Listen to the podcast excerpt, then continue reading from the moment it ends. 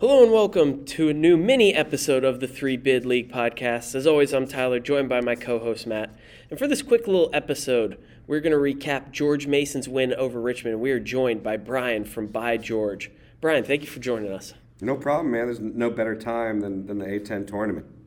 Yeah, and I think the best place to start here is with the play of Ronald Polite. Two points at the half, and then really was just the best player on that court, a court that featured Josh Oduro and Tyler Burton in the second 20 minutes. What do you think of his performance today? You know, Polite's a roller coaster at times. You know, he, he he's making big plays to finish games out.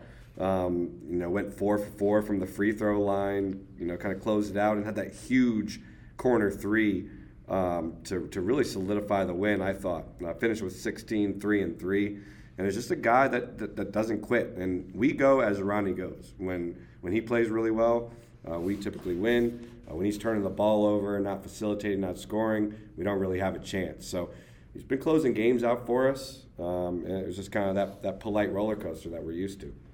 Yeah, Tyler, you you mentioned the corner three by Polite, maybe the most clutch moment of the game. But another observation we had Ticket Gaines seems to have found his spot in that corner ever since he's returned, and he's been in and out of the lineup for Mason this year, but has been playing well as of late. So, how has his impact changed the Patriots? What have they been doing better with him on the court? You know, we had an interview with him right after the game, um, and to, to, kind of talk about his defense because our defense really improved when he came back after his uh, his hand injury. Um, and you know, last game versus Richmond, we kind he had like 23 points uh, kind of balled on him, finished with a steal and a layup to win the game, and then was again uh, assigned to Burton today, which you know a big game, but at the same time he had to earn that. He was 11 for 11 from the free throw line. Um, you know, just six for 16 uh, from the field. Really was was getting hammered kind of all game long, and really had to earn those points from the line. So you know, you know Burton's going to fill up the bucket, and you know I thought that that ticket handled um, guarding him twice in a you know week and a half uh, really well. Yeah, and Burton was able to get downhill honestly pretty easily in this game, but George Mason took away the two other elements for him. They were not giving him any open jumpers at all, and then they were making him finish in heavy traffic. And we saw a lot of those misses were when he tried to go finesse at the rim, basically like kind of bend around guys. He was not hitting those shots. He was only being successful when he was going in trying to make them foul him, but it, it was a great performance from the Mason D all all over the place. The most impressive thing to me, they shut Richmond down from the three point arc, one for 12 from deep. It was a Matt Grace mate seven minutes into the game. So they didn't give anything up for the last three quarters. What have you seen from this George Mason perimeter defense? Because it faded away there for a little bit in conference play, but for the most part, they've been very good at stopping the opponent from shooting threes. Yeah, I mean Burton was 0 for 3, and uh, you know in the presser, you know Kim said that it's not about limiting makes, it's about limiting attempts, and so they're clearly selling out to um, prevent three the, the, the three ball, and you could tell that you know we're giving up points in the paint. When we beat Dayton, we let Holmes score. We played we play all of our bigs one on one so that we can close out on the three point line. And I think that's that's really it. Is that you know, we, we're not doubling the post. Um, and Kim English has said that's been our philosophy all season long. And so, you know, I think we just kind of really protecting that three point that three point line, and it worked. It, it worked today, and it's worked on our seven game winning streak. And I don't think, you know, like like tickets defense can't be taken lightly. You know, our guards kind of struggled, Cooper um, and VJ on defense. You know, we were getting beat game winners, jumpers at the rim. But when Ticket returned, we, we instantly could put um, him on the best guy. And if you saw, like, we had like Cooper on Grace or insert name, it didn't really matter. We put them on Grace. And Ticket's really going to be our guy to step up and guard the best player, unless it's like, you know, a point guard. But he's gonna he's gonna guard the best forward for sure. Um, so I think it's just really kind of playing the paint one v one. Yeah, and your your best wing defender before that, Saquan Singleton, a guy that English clearly really trusts on defense. But we see it at the end of games when you have the lead. He's not a guy that you can leave out there if it's a situation where you either need a three or if guys are going to get sent to the line. So a little bit tough to play him in crunch time. It makes tickets so much more important. Yeah, and, and, and, you see, you know, we, we have a pretty large rotation. Like we play a ton of guys uh, every single game. You know, it confuses some of us, but we're not going to stop. Um, and, and, Singleton, I mean, he's he's really been impressive uh, in this seven game winning streak. Uh, shots didn't go in today, but you can see his aggressiveness is something that we miss when he's not in the game.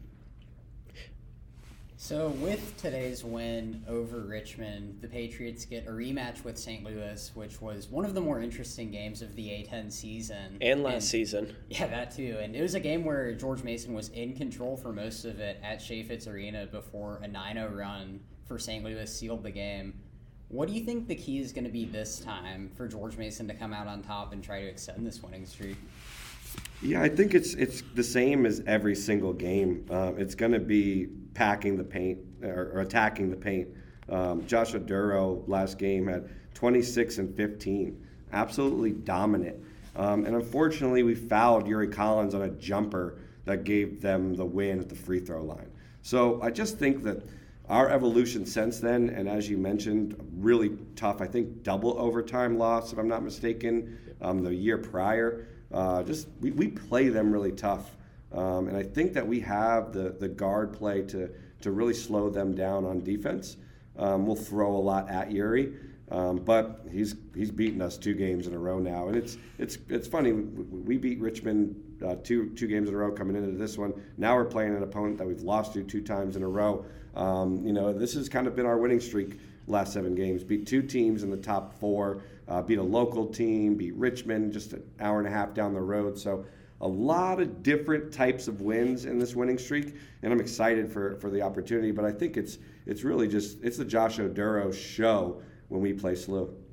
Yeah, in St. Louis, their defense throughout the years had two big weaknesses.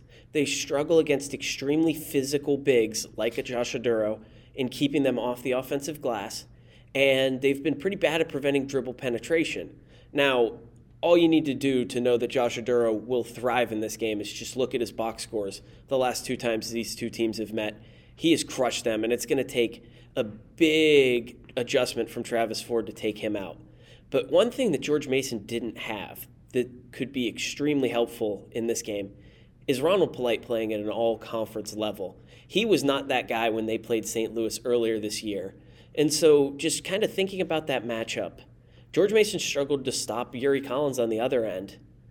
Can either of these two teams put together a reliable run of defense in this game, or are we going to be looking at first to 85 wins? Yeah, I, I think we're probably going to see a high a high scoring game for sure. I mean, you know, uh, last last game I think Jimerson went nuts from the three point line, um, and that's something that we were able to control him a little bit better last year when we played them. Um, so I think you know you get a guy like Ticket on him. Um, you know, we'll see what we can. I don't want to. I don't know if like Yuri Collins had 12 assists when we played him. He didn't score a bunch. He hit the two free throws to close it out. But the real difference in Ronald Polite, because I could, I honestly, he's been like this for two years, but he's closing games out better right now. He's taking control. He's leading. Um, and that's the difference. Knock down four free throws, some clutch ones uh, to close this game out today. Um, so, you know, I think that's really where, where he has taken on that leader role where he can be relied upon to close the game out. Um, but uh, are we going to be able to stop Yuri any better than we did when he had nine and, and 12 assists? Probably not. You know, you're gonna.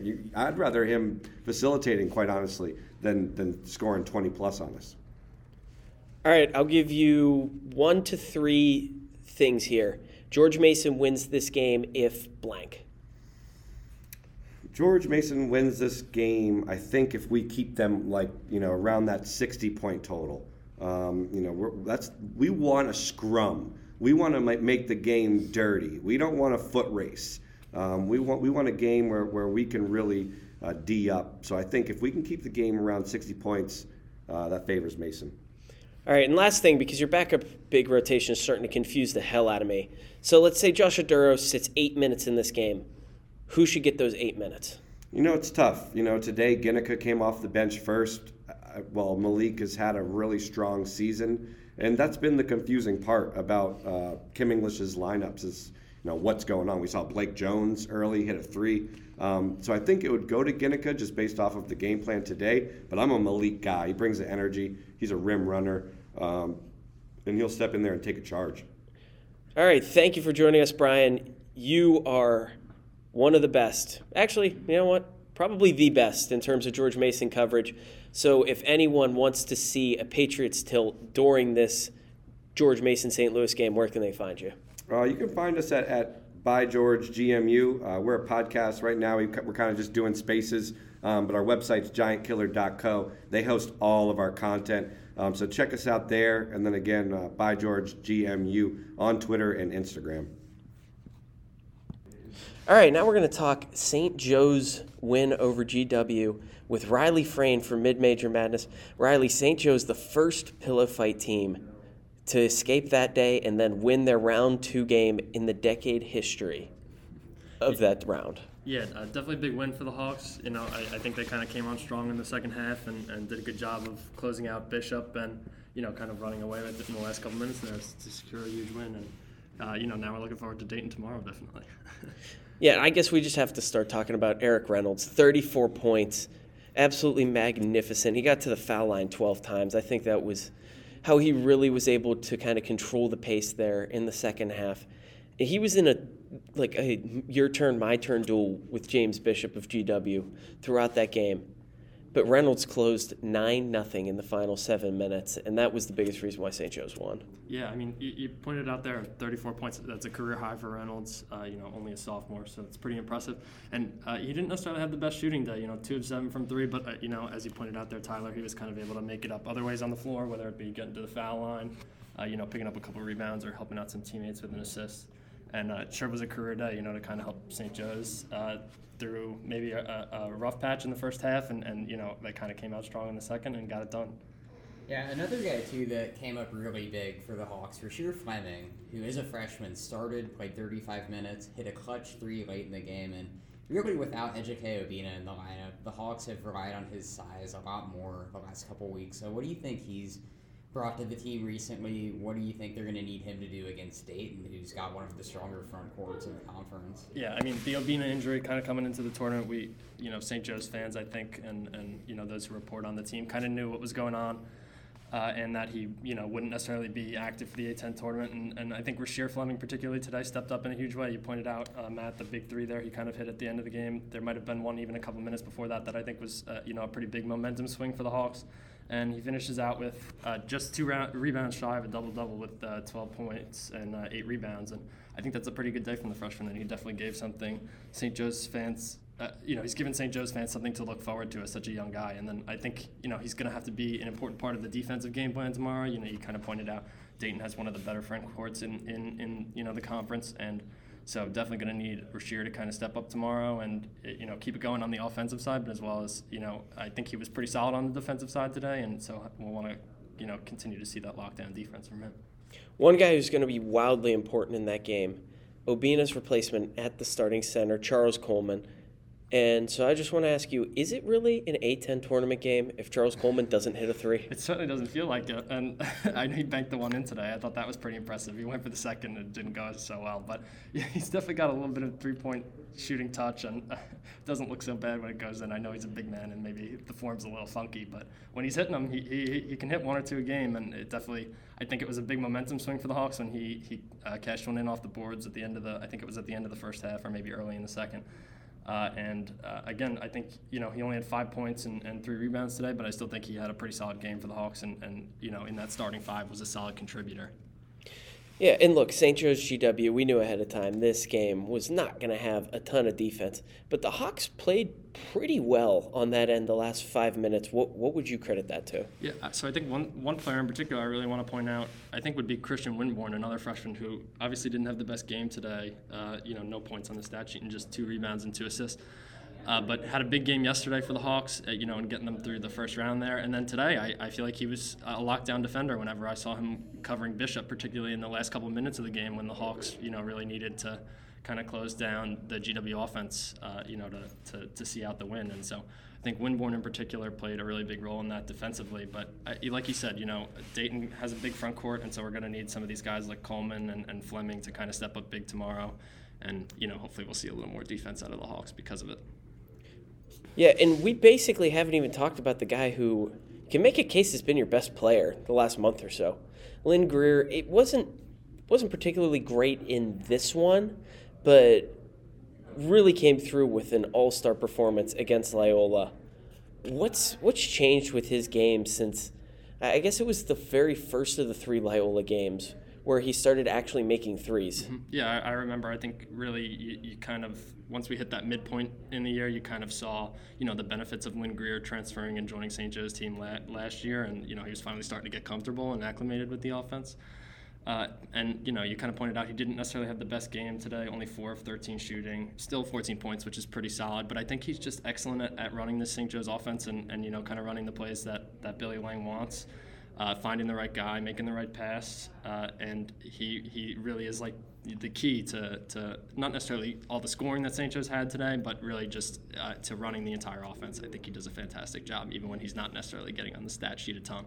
And even when you go back to the first Dayton St. Joe's game of the year, Lynn Greer's homecoming, you could say to UD Arena, he was actually shut out in 23 minutes. Definitely, as Tyler said, he's been playing much better the last month of the season. But overall, in general, too, seems like St. Joe's offense has been going a bit better. Do you attribute that a lot to him getting better or just working together with the teammates more? So I, I definitely probably attribute it to him getting a little more comfortable with the team, a little bit more acclimated with what, what Coach Lange wants. I think he's also just been shooting the ball a little bit better than he was at the beginning of the year, which has been a huge factor. Uh, you know, getting comfortable with the league and everything like that. Obviously, the A10 can be a little difficult to play play in and adjust to. Uh, but you know, he spent last year with Dayton, and uh, so I guess I would have just attribute it to like his leadership. I mean, even in, in yesterday's press conference uh, after the Loyola Chicago game, he was kind of, uh, you know, taking the lead on most of the questions and you know joking around, laughing with Coach Lange, and, and I think it was Cam Brown and Erik Reynolds up there on the podium as well. Uh, and so I think you're really just starting to see him get more comfortable with the team, and, and it's definitely benefiting the Hawks a ton. All right, so let's turn it over to Dayton. And this is a matchup that does not look great on paper for St. Joe's. Biggest reason, as we mentioned, Ejike Obinna out. He is the anchor of your interior defense. Well, that's a guy you need when you're going up against DaRon Holmes and Toumani Camara. If St. Joe's is going to hold things with the Flyers, because this is not a game that you can go score in the mid 80s in, like against GW. The Flyers are going to hold you to a reasonable number here. You're going to have to do the same for them what will the Hawks have to do defensively to be able to keep Dayton's big guys, maybe not in check, but at least at a reasonable number? Yeah, uh, so I don't I don't know if I necessarily have all the answers. Uh, I think what I saw from the Hawks today was they made some really solid adjustments throughout the game, which is something I, I think a lot of Hawks fans have been critical of Lange is not maybe making adjustments when he needs to. Uh, and you saw them kind of make an adjustment early in the first half when they were 0 for 7 on three point attempts. You kind of saw them make an adjustment to the zone early in the second half when, when GW started kicking things up. And so I think you'll, you'll definitely see a lot of adjustments tomorrow. And I, I think you got to maybe give the Hawks a chance to run the zone and, and hopefully. Uh, you know, kind of keep DaRon Holmes and Toumani Camara out of, out of the paint, and you know, therefore scoring a lot of points, which is where they do a lot of their damage. I feel like. Yeah, and I feel like we even saw that today too on the defensive end, where GW kind of came out guns blazing. I think they were at like 22 points in the first eight minutes, and then really didn't shoot the three well after that. And that, that could be a factor too with Dayton not having a ton of three point shooters available, not a team that really relies on that. So, do you think that overall is going to be the key for the Hawks? Is just keeping Dayton off the perimeter, making them try to grind it out and go inside? Uh, I don't know if I'd say the key, but I think it'll definitely be a big part of you know limiting some of those you know athletic scores that Flyers have. Obviously, there's a handful of them. Uh, and so I think a big thing for the Hawks will be, you know, we got to improve the three-point shooting a little. That's obviously what you know the Hawks' whole game plan kind of relies on. Uh, and as well as that, I think you want to try and get scrappy with this Dayton team. You know, try and you know push them off of this pedestal they're on a little bit. I feel like, and and you know, hopefully, the Hawks can kind of you know, take them down a little bit and, and make it a competitive game. Uh, but we'll have to see, you know, kind of how Dayton comes out, how they're shooting the ball, and how well they're going to work it inside with, you know, as you, as you mentioned, Tyler, without, you know, Obinna in. Now, on the flip side, can Erik Reynolds fire out another superstar performance here? Because Dayton's interior defense, probably the best in the league by a long shot. But on the perimeter, they've struggled with these stud guards. And RJ Blakney and Kobe Elvis, with them both dealing with injuries all year, they have not been the same defenders. They may have to try Toumani Camara on Erik Reynolds. I know I'd personally like to see it, but can Reynolds deliver a big game for a second straight night? I mean, I think we've seen it a lot of times this year. He's been able to deliver night after night with you know consecutive 20 point performances or whatever it may be. Obviously, tonight was something of a career performance with 34 points, but yeah, I, I think we could definitely continue to see it tomorrow. I mean, uh, you know, as you pointed out, the Dayton interior defense is probably the best in the conference, so you, are going to want to improve on that two of seven from three point range today. But I think you know Reynolds is the type of guy who's got a short memory, and I think he wants to get he wants the ball in his hands. He wants to get back out there tomorrow, and I think you know he's going to be excited to shoot it. And you're certainly going to see that out of Reynolds as well as the whole team. All right, we'll wrap it up here then. For St. Joe's to pull what is going to be probably a pretty big upset, I assume the Flyers will be double digit favorites in this game. What do they have to do right? I think they got to shoot the three ball well. Obviously, like I've said a couple times now, that's kind of what it all comes down to the Hawks uh, down to for the Hawks. I think you know that interior defense is going to have to stand tough, and they're definitely going to have to try and limit DaRon Holmes and Toumani Camara, which is maybe a little obvious, but something anyone's got to do to get a victory against Dayton. All right, and Riley, where can everyone find your work? Of course, yeah. So Riley Frain, I write for Mid Major Madness. You could find me on Twitter, just at Riley Frain, R I L E Y F R A I N. And if you're into mid major hoops, you know, come on, stop by. Yep. Thank you for joining us, everyone. Be sure to give Riley a follow. Go check out his work.